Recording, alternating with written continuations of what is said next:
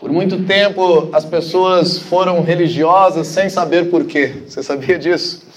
Por muito tempo, muitos anos, as famílias se arrumavam para ir à igreja sem saber o porquê que estavam fazendo isso, sem que isso interferisse na sua vida, na sua rotina, apenas como mais uma coisa que se fazia porque todo mundo fazia. Se fazia porque o pai ensinou, porque o avô também fazia, porque o bisavô também fazia, então eu preciso fazer também. Então, por muitos anos, domingo era dia de ir à igreja e as pessoas mal entendiam o que estavam fazendo e qual era o sentido disso real para a sua vida. E tanto foi esse problema que se constituiu ao longo do tempo na nossa sociedade que, com o passar dos anos, as pessoas pararam de buscar a Deus. As pessoas pararam de ir à igreja. E, na verdade, parece uma coisa muito estranha para alguns dizer assim: como eu vou ir à igreja? Como eu vou largar a minha vida, fazer outra coisa, deixar de fazer algo que eu goste para estar numa igreja? Se tornou algo estranho para a nossa cultura, justamente pelo sentido que se perdeu do porquê estamos fazendo algo para Deus, o porquê isso importa para as nossas vidas. Então hoje eu quero ministrar uma palavra muito especial para ti. E o título dessa ministração é A Bíblia em uma frase.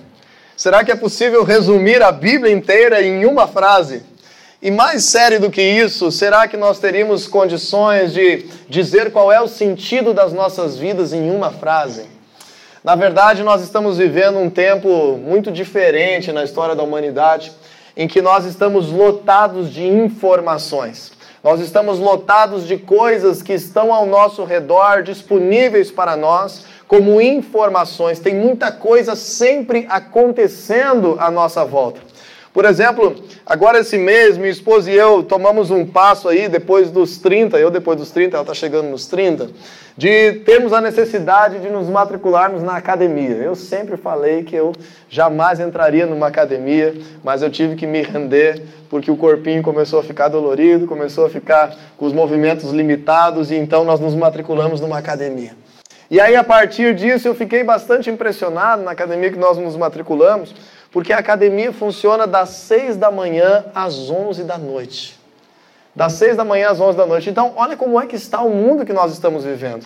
Nós podemos, às 6 horas da manhã, estar fazendo atividades já comerciais, nós podemos terminar o nosso expediente e às 11 horas da noite estar desfrutando ainda de uma vida que está elétrica ao nosso redor. Nas grandes metrópoles, como em São Paulo, por exemplo, tudo que você possa imaginar existe 24 horas. Desde o posto de gasolina, ao shopping, à farmácia, ao supermercado, à lancheria, todas as coisas ao redor estão sendo muito ativas e o mundo está muito ligado e tem muita informação ao nosso redor. Se a gente quer saber qualquer coisa mais do que nós já sabemos, nós simplesmente pegamos o smartphone que a maioria de nós temos conectamos ele à internet, digitamos ali uma palavrinha ou uma expressão e vem milhares de coisas, milhares de informações que vão nutrir a nossa necessidade. Você está acostumado a fazer isso? Eu estou muito acostumado a fazer isso. Quando tem uma palavra que eu não me lembro como é que escreve, eu vou lá no Google e o Google me ensina. E agora nós estamos então vivendo nesse tempo. Um tempo em que estamos rodeados de muitas informações. Um tempo em que nós estamos cercados de muitas coisas acontecendo. Mas o problema é que em tudo isso nós estamos nos perdendo. Nós estamos perdendo a essência de quem nós somos. Nós estamos lotados de conhecimento e informações ao nosso redor, mas nós não sabemos para que usar isso. Nós não sabemos como usar isso. Nós não sabemos o sentido das nossas vidas. Então, de fato, cada vez menos sabemos as coisas. E muitas informações nesse sentido podem ser até mesmo prejudiciais para nós, porque tiram a certeza de todas as coisas para nós. Por exemplo, quando nós vamos buscar a Deus, se nós formos buscar a Deus, é, o que nós vamos encontrar? Para que lado nós vamos ir? Se eu quero dizer, olha, eu quero começar a buscar a Deus na minha vida, qual é o meu ponto de partida? Existem milhares de possibilidades ao nosso redor. E agora, na verdade, mediante tantas coisas assim, eu acabo não conhecendo a Deus de fato. Mediante tantas informações, eu acabo não sabendo direito quem eu sou. Mediante tantos recursos, eu acabo, nesse ambiente social em que nós estamos vivendo, tendo uma grande dificuldade de me encontrar na vida. E tantas coisas estão nos cercando, e ao mesmo tempo estamos vivendo um mal do século, chamado depressão. Dizem os estudiosos que a depressão tem sido o mal mais comum do século 21, que tem estado na vida de um percentual muito grande de pessoas. Então, como que nós estamos rodeados por tantas coisas e tantas possibilidades e acabamos nos perdendo em nós mesmos? Então, hoje eu gostaria de falar sobre isso, sobre que a palavra de Deus também parece confusa para nós. Quando a gente pega uma Bíblia na mão, a gente não sabe por onde começar. E a palavra de Deus é lotada de informações diferentes. E provavelmente muitos que estão aqui já tentaram ler e entender a palavra de Deus e acabaram se perdendo um pouquinho na história, por causa que são muitas informações distintas e até mesmo às vezes complexas. Então a gente acaba desistindo de saber sobre Deus porque não consegue entender de fato a essência do que se trata tudo isso. Existiu um grande cristão que já faleceu chamado C.S. Lewis. Não sei se você já ouviu falar dele. E ele resumiu é, em uma frase aquilo que o cristianismo representava para ele. Deixa eu ler para ver se você também concorda com esse sentido que o C.S. Lewis afirmou certa vez. Ele disse assim: Eu acredito no cristianismo tanto quanto acredito que o sol nasceu. Então ele está dizendo, para mim, uma verdade tão absoluta como o sol, que eu tenho certeza também que ele existe. Mas o cristianismo não é só uma informação verdadeira. O cristianismo não é só uma certeza que eu tenho que existe, assim como o sol não é apenas uma informação verdadeira. Ele disse assim: não somente porque eu vejo o sol e o cristianismo, mas porque a partir dele eu vejo todo o resto. Por causa do sol, nós conseguimos enxergar todo o resto. Por causa do cristianismo, Deus nos faz enxergar todo o resto que é mais importante para as nossas vidas. Através da palavra de Deus e através do cristianismo, nós podemos nos encontrar. Nós podemos encontrar um sentido para as nossas vidas. Diga assim comigo: se eu encontro o cristianismo, eu encontro todo o resto. C.S. Lewis disse: é como o sol. Eu sei que o sol é verdade, mas ele em si me mostra todo o resto. Da mesma forma, assim para mim é ser cristão. Eu não só sei que é verdade, mas ele traz um sentido e me mostra todo o resto daquilo que realmente importa. Me faz ter um sentido na minha vida.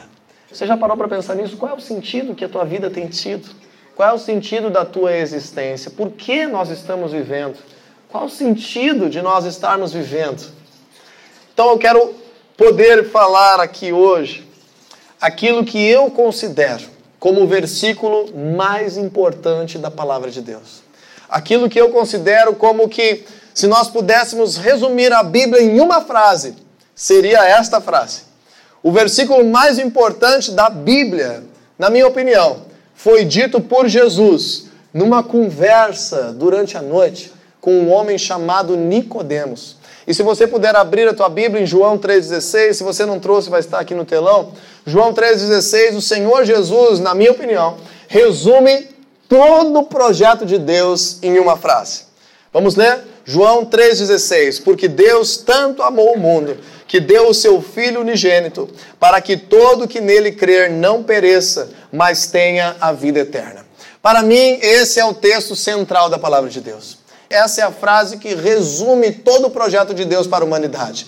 Que Deus amou tanto o mundo que deu seu Filho unigênito para que todo aquele que nele crer não pereça, mas tenha vida eterna. Reflita comigo nessa frase. Existem várias partes que compõem essa frase. Deus amou o mundo demais. Deus amou o mundo de uma maneira extraordinária. Segundo lugar, por causa disso, Deus entregou ao mundo o seu Filho unigênito. Deus tanto amou o mundo que entregou o seu filho pelo mundo. Esse é o maior ato de amor.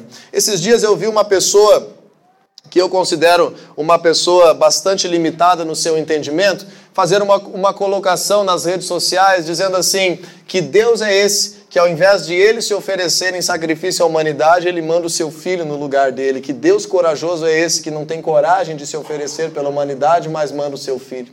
E a resposta era o seguinte: o que custa mais para alguém, sacrificar a si mesmo ou sacrificar o seu filho? Quem é papai e mamãe aí, o que, que custa mais, sacrificar a si mesmo ou sacrificar o teu filho? Deus amou tanto o mundo que ele fez o maior sacrifício que poderia acontecer. Ele enviou o seu filho. Para quê?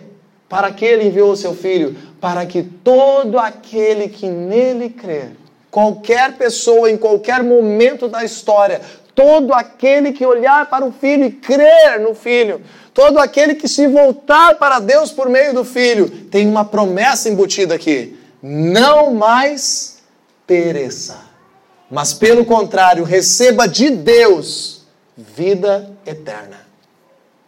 Senhor Jesus certa vez resumiu também aquilo que ele veio fazer nessa terra. Em João 10,10 10, ele disse assim: O ladrão só vem para roubar, matar e destruir, mas eu vim para que tenham vida e a tenham em abundância. A grande chave do cristianismo é nós estarmos vivos vivendo. É nós vivermos estando vivos. Porque quando nós não sabemos o porquê da nossa existência, quando nós não sabemos por que nós estamos aqui, quando nós não, não nos encontramos na nossa vida, quando nós não sabemos o sentido das nossas vidas, nós estamos vivendo, mas ao mesmo tempo estamos mortos. Ao mesmo tempo estamos apagados, ao mesmo tempo estamos uma vida sem sentido. Então hoje eu quero estar detalhando para ti este texto que nós lemos de João 3,16. Eu quero estar esclarecendo ele para que faça sentido na tua vida. Quando nós lemos lá que Deus amou o mundo, como é que muitas pessoas entendiam esse texto antigamente? Entendiam assim. Olha, eu vou te dizer como é que muitos entendiam. Que Deus amou tanto os seres humanos, e aí se entendia assim, e Deus detesta o mundo. Deus detesta as coisas, Deus, de, Deus detesta a, a, as cidades, Deus detesta o, la, o, lazer, Deus detesta os ambientes do mundo, Ele amou as pessoas. O que, que está escrito aqui? O que, que Deus amou? O mundo, o mundo inteiro. Mas na cabeça de muitos cristãos, não, Deus não ama o mundo, Deus ama só os seres humanos, Ele quer destruir o mundo, Deus está louco para acabar com o mundo todo. Como é que se lia eh, de forma errada, de forma equivocada esse texto? Que Ele deu o seu Filho unigênito para que todo aquele que nele acreditar, Todo aquele que crer que Jesus realmente existiu e morreu e ressuscitou, não morra definitivamente. Não morra para sempre. Mas depois que morrer, encontre uma vida eterna que está nos céus. É isso que está escrito ali? Para que todo aquele que nele crer não morra. Está escrito assim na Bíblia? Não, está escrito aquele que nele crer não pereça. Mas as pessoas entendiam assim, não, para que todo aquele que acreditar em Jesus não vai morrer. Vai morrer, mas não vai morrer. Vai morrer e depois que morrer, vai ir para um lugar em que tem vida eterna. E aí, por causa dessa concepção, escute bem o que eu vou te dizer agora, preste atenção em mim. Por causa dessa concepção, os cristãos se isolaram do mundo. Por causa dessa concepção, os cristãos pensavam que essa vida era baseada em sofrimento, em lutas, em tribulações, em Satanás ter vantagem o tempo todo e que a minha vida eterna começaria apenas após a minha morte. Então, de fato, quando nós olhávamos para um cristão, nós percebíamos que eram as pessoas mais infelizes, aparentemente, da nossa sociedade. As pessoas que não desfrutavam de vida, pessoas sofridas, pessoas desgastadas, pessoas com uma esperança que estava apenas depois da morte. Pessoas que não conseguiam desfrutar de uma abundância de vida. Pessoas que se isolavam do mundo. E pior do que isso, acabavam afastando tantos outros da palavra de Deus. Mas não por ter um coração mau, porque se aprendeu errado essa verdade. Então hoje eu quero esclarecer esse texto para ti. Quando fala que Deus amou o mundo, vamos abrir em Romanos capítulo 8, versículo 19. Diz assim a palavra de Deus: a natureza criada aguarda com grande expectativa que os filhos de Deus sejam revelados. Quem está aguardando que os filhos de Deus sejam revelados? A própria natureza. Diga assim para a pessoa que está ao teu lado: existem muitas pessoas, muitos ambientes, muitos lugares aguardando para que você seja revelado. Deus te chamou para fazer da tua família um lugar melhor, para fazer da tua casa um lugar diferente, para fazer do teu trabalho um lugar melhor. Deus te chamou para transformar a sociedade em que tu vive, para causar algo em que a criação está aguardando há muito tempo, para que tu seja revelado. Então, em primeiro lugar, Deus não amou apenas os seres humanos, Deus amou o mundo inteiro. Essa palavra mundo, a palavra cosmos, quer dizer o mundo inteiro, toda a sua criação. Então Deus envia Jesus Porque sem enviar Jesus, historicamente, durante todo o Velho Testamento, toda a parte inicial da Bíblia, foi provado e comprovado que o ser humano sozinho não conseguia desfrutar dessa vida que vem de Deus. Foi comprovado historicamente pela própria palavra de Deus que o ser humano, pelas suas próprias forças, não conseguia vencer as suas fraquezas. Diga assim para a pessoa que está contigo, mais uma vez, diga assim: já está comprovado que sozinho você não consegue viver a melhor vida. Mas eu achava que não. Bem, mas já está comprovado isso historicamente, já está comprovado na palavra de Deus. Sozinhos nós não vivemos a melhor vida. E se você acha que a tua vida está boa, com Jesus ela pode extraordinariamente ficar muito melhor. Porque quando nós conhecemos esse Deus, ele envia o seu Filho único gerado em sacrifício por amor a nós, para que todo aquele que nele crer. Então agora vamos ressignificar essa palavra. O que significa crer para você? Você pode dizer assim, mas eu acredito em Deus. Eu acredito em Deus, eu acredito, é verdade, eu creio que existe Deus. Mas não é só isso que está significando esse crer que nos transforma, esse crer que dá sentido às nossas vidas, esse crer que nos tira dessa confusão de tantas informações e que nós acabamos nos perdendo dela. Esse crer não significa apenas acreditar que é verdade, que Jesus veio e que ressuscitou. Essa palavra crer, do grego a palavra pisteu, o verbo crer vem de fé. Esse verbo crer, ele significa quatro coisas. Acreditar que é verdade é uma dessas quatro coisas. É apenas isso que nós resumimos muitas vezes o que é crer. Acreditar que é verdade é um atributo de crer. O segundo atributo de crer, depois que eu acredito que é verdade, eu deposito confiança. É como que num casamento. Um casamento requer aliança. E nessa aliança nós precisamos acreditar um no outro. E quando nós acreditamos que é verdade, automaticamente nós depositamos confiança. E quando nós depositamos confiança, nós criamos esperança. Esperança de um futuro, esperança de uma vida diferente, esperança que aquilo que nós cremos irá acontecer. E quando nós temos uma esperança perante a palavra de Deus, sabe o que acontece? Nós temos agora um compromisso de vida. Nós agora passamos a viver com base naquilo que nós cremos. Então diga assim comigo: crer significa acreditar, confiar, ter esperança e me comprometer. Então agora aqui está a chave dessa noite. Se você puder guardar apenas um trecho daquilo que eu estou falando, guarde esse que eu vou falar agora. Se você quer uma vida diferente com Deus, se você quer viver uma transformação do Senhor na tua vida, creia em Deus. Mas crer em Deus por meio do Senhor Jesus significa acreditar, mas significa também confiar. E quando você confia, você não desiste por qualquer coisa. Quando você confia, você persevera. Quando você confia, você coloca o teu coração em Deus, acreditando que o Senhor irá trazer provisão. Quando você confia, você renova as tuas esperanças. Quem vive uma vida de esperança, vive uma vida muito melhor. Uma vida cheia de esperança é uma vida que acredita no futuro, é uma vida que olha aquilo que a palavra de Deus promete, é uma vida que sonha, é uma vida que planeja coisas grandes e novas. Quem tem esperança vive de forma muito mais feliz. E para fechar esse crer em Jesus, que eu preciso que você guarde hoje aqui, requer um compromisso com Ele. Crer em Jesus requer que eu me comprometa com Ele, que eu dependa dele que eu reconheça que sozinho eu não sou capaz, que eu reconheça que o Senhor Jesus tem algo para a minha vida que é extraordinário, mas que requer de mim acreditar, confiar, ter esperança, mas também ter um compromisso, um compromisso com o Senhor Jesus. E quando eu entendo isso, veja bem, voltamos em João 3,16. Quando eu entendo isso, todo aquele que nele crer não pereça. E agora? O que é perecer? Perecer, vamos abrir um outro texto da Bíblia, Mateus capítulo 9, versículo 17. Eu espero que você compreenda de forma muito rápida isso. Mateus capítulo 9, versículo 17, o Senhor Jesus usou essa mesma palavra para perecer em um outro contexto. Ele disse assim: Nem se põe vinho novo em vasilha de couro velha. Se o fizer, A vasilha arrebentará, o vinho se derramará e a vasilha se estragará.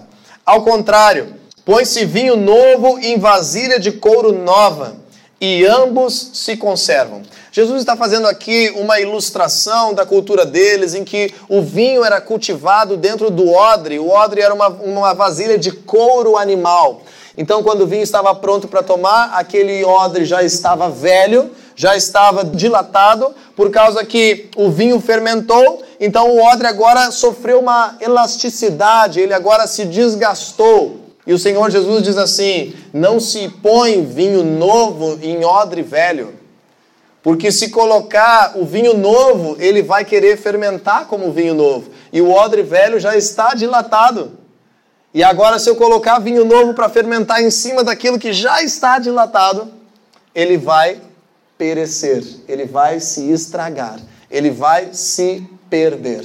Essa mesma palavra apolume que foi usada para perecer lá em João 3,16 é a palavra que está usada aqui que o odre se estraga, que o odre perece, que o odre não serve mais. Agora só preste atenção em mim nessa ilustração, que quando nós entendemos isso, o odre, no momento em que é colocado o vinho novo, ele não se derrete.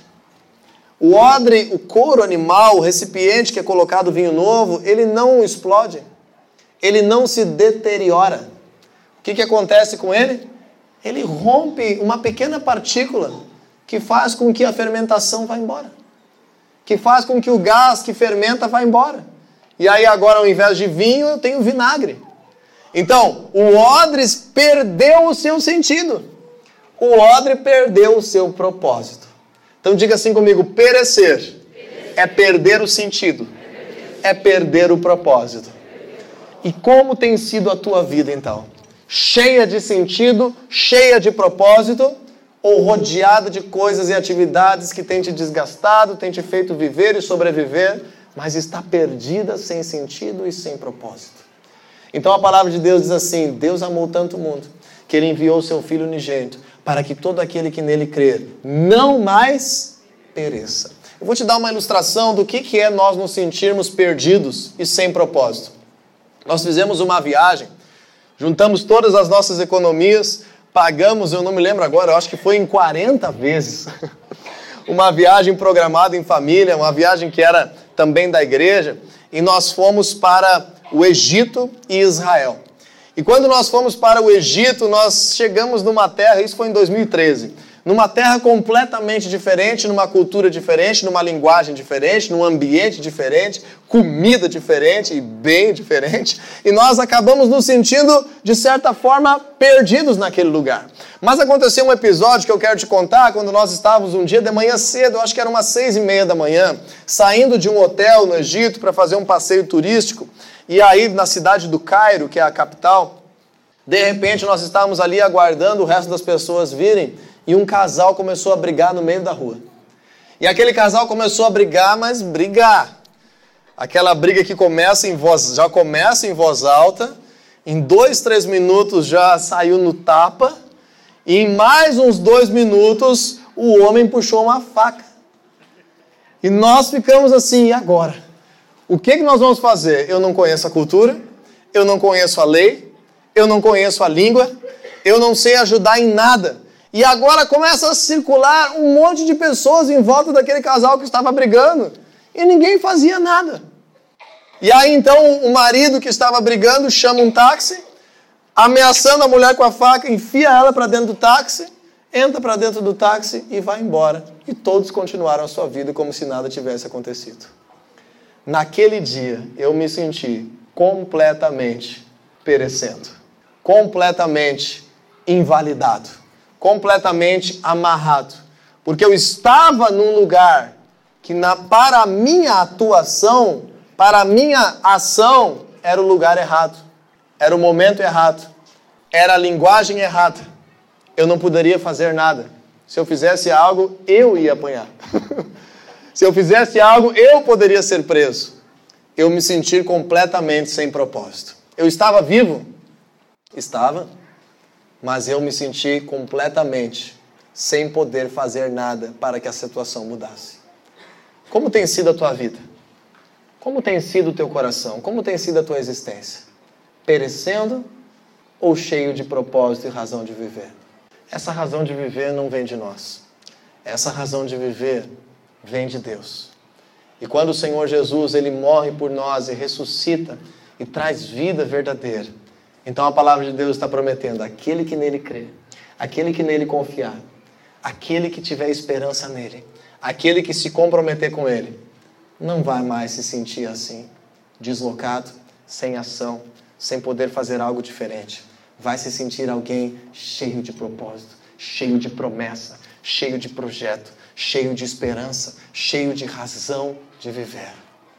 Não permita que a tua existência aconteça nessa terra em que você esteja sempre no lugar errado, com a linguagem errada, na volta das pessoas errada, erradas, te sentindo completamente deslocado. O Senhor te chamou para encontrar a vida eterna. O Senhor te chamou para encontrar a verdadeira vida. O Senhor te despertou nessa noite para encontrar uma vida que vem dele para ti.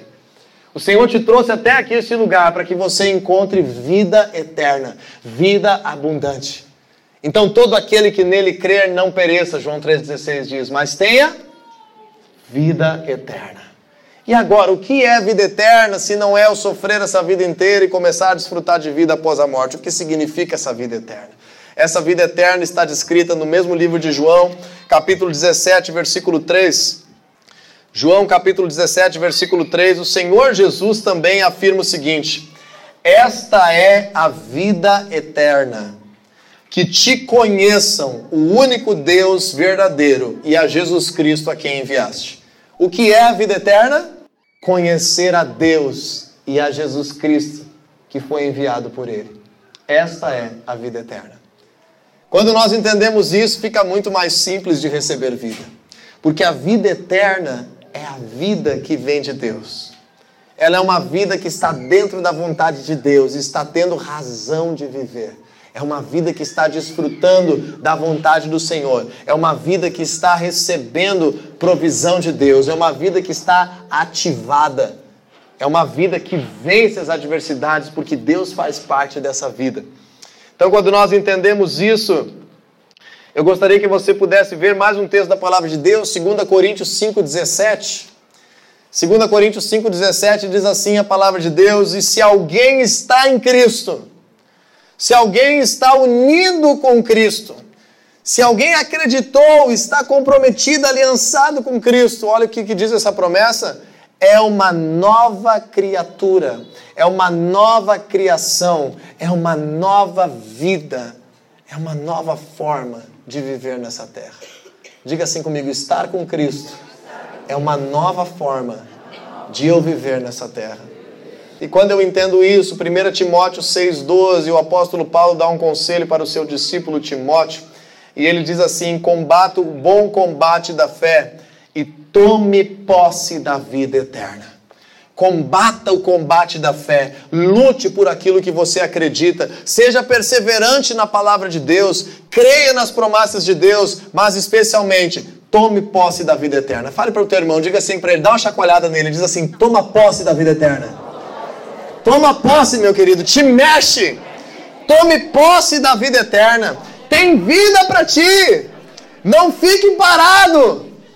Não fique olhando o trem passar. Tome posse de uma vida que vem de Deus e que é eterna e está disponível para ti. Se eu posso te dar um conselho hoje, é esse. Tome posse da vida eterna. Tome posse do que Deus tem para ti. Te aproprie daquilo que Deus já conquistou para ti. A graça dele está disponível para a tua vida. E eu quero terminar lendo o João 3,16, de acordo com esse entendimento que nós tivemos agora. Eu quero que você preste bastante atenção. Bota lá de novo para mim. João 3,16 diz assim: Porque Deus amou o mundo de tal maneira que deu o seu Filho unigênito para todo aquele que nele crer, não pereça, mas tenha vida eterna. E agora eu vou ler de acordo com o que nós aprendemos na palavra de Deus hoje, de uma forma que nós possamos entender aquilo que Deus tem para nós. Também em uma frase.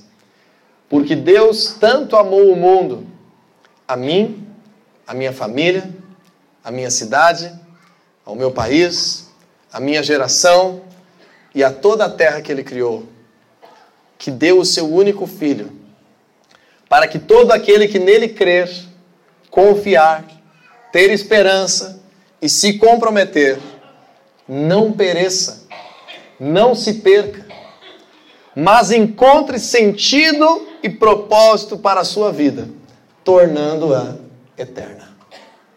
Tornando-a eterna.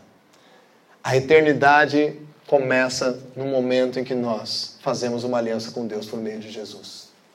A palavra de Deus está cheia de textos que dizem que após a nossa vida nessa terra, ela será eterna, sim. Existe uma vida nova, sim, mas ela será proporcionalmente recompensada de acordo com aquilo que nós praticamos nesta terra por meio do corpo de Cristo. Quando você recebe Jesus, você recebe vida eterna. Quando você recebe Jesus, você recebe o Espírito dele, que te fortalece, que te dá paz, que te dá sabedoria, que te dá estratégias, que te torna um novo homem, uma nova mulher, um novo pai, uma nova mãe, um novo marido, uma nova esposa, um novo filho porque você não vive mais apenas baseado nas tuas limitações. Você vive baseado naquilo que Deus está te enchendo todos os dias. E quando nós nos sentimos vazios, basta nos voltarmos de novo para Deus. Basta colocar o nosso coração diante de Deus, acreditar, confiar, ter esperança, renovar o nosso compromisso. E o Espírito dele nos enche todos os dias, para que venhamos viver sempre uma vida que vale a pena, uma vida que é eterna, uma vida que tem sentido. Uma vida que há razão, uma vida que há alegria. O Senhor tem muita coisa para a tua vida, muitas grandezas para a tua vida. O Senhor tem projetos extraordinários para a tua vida.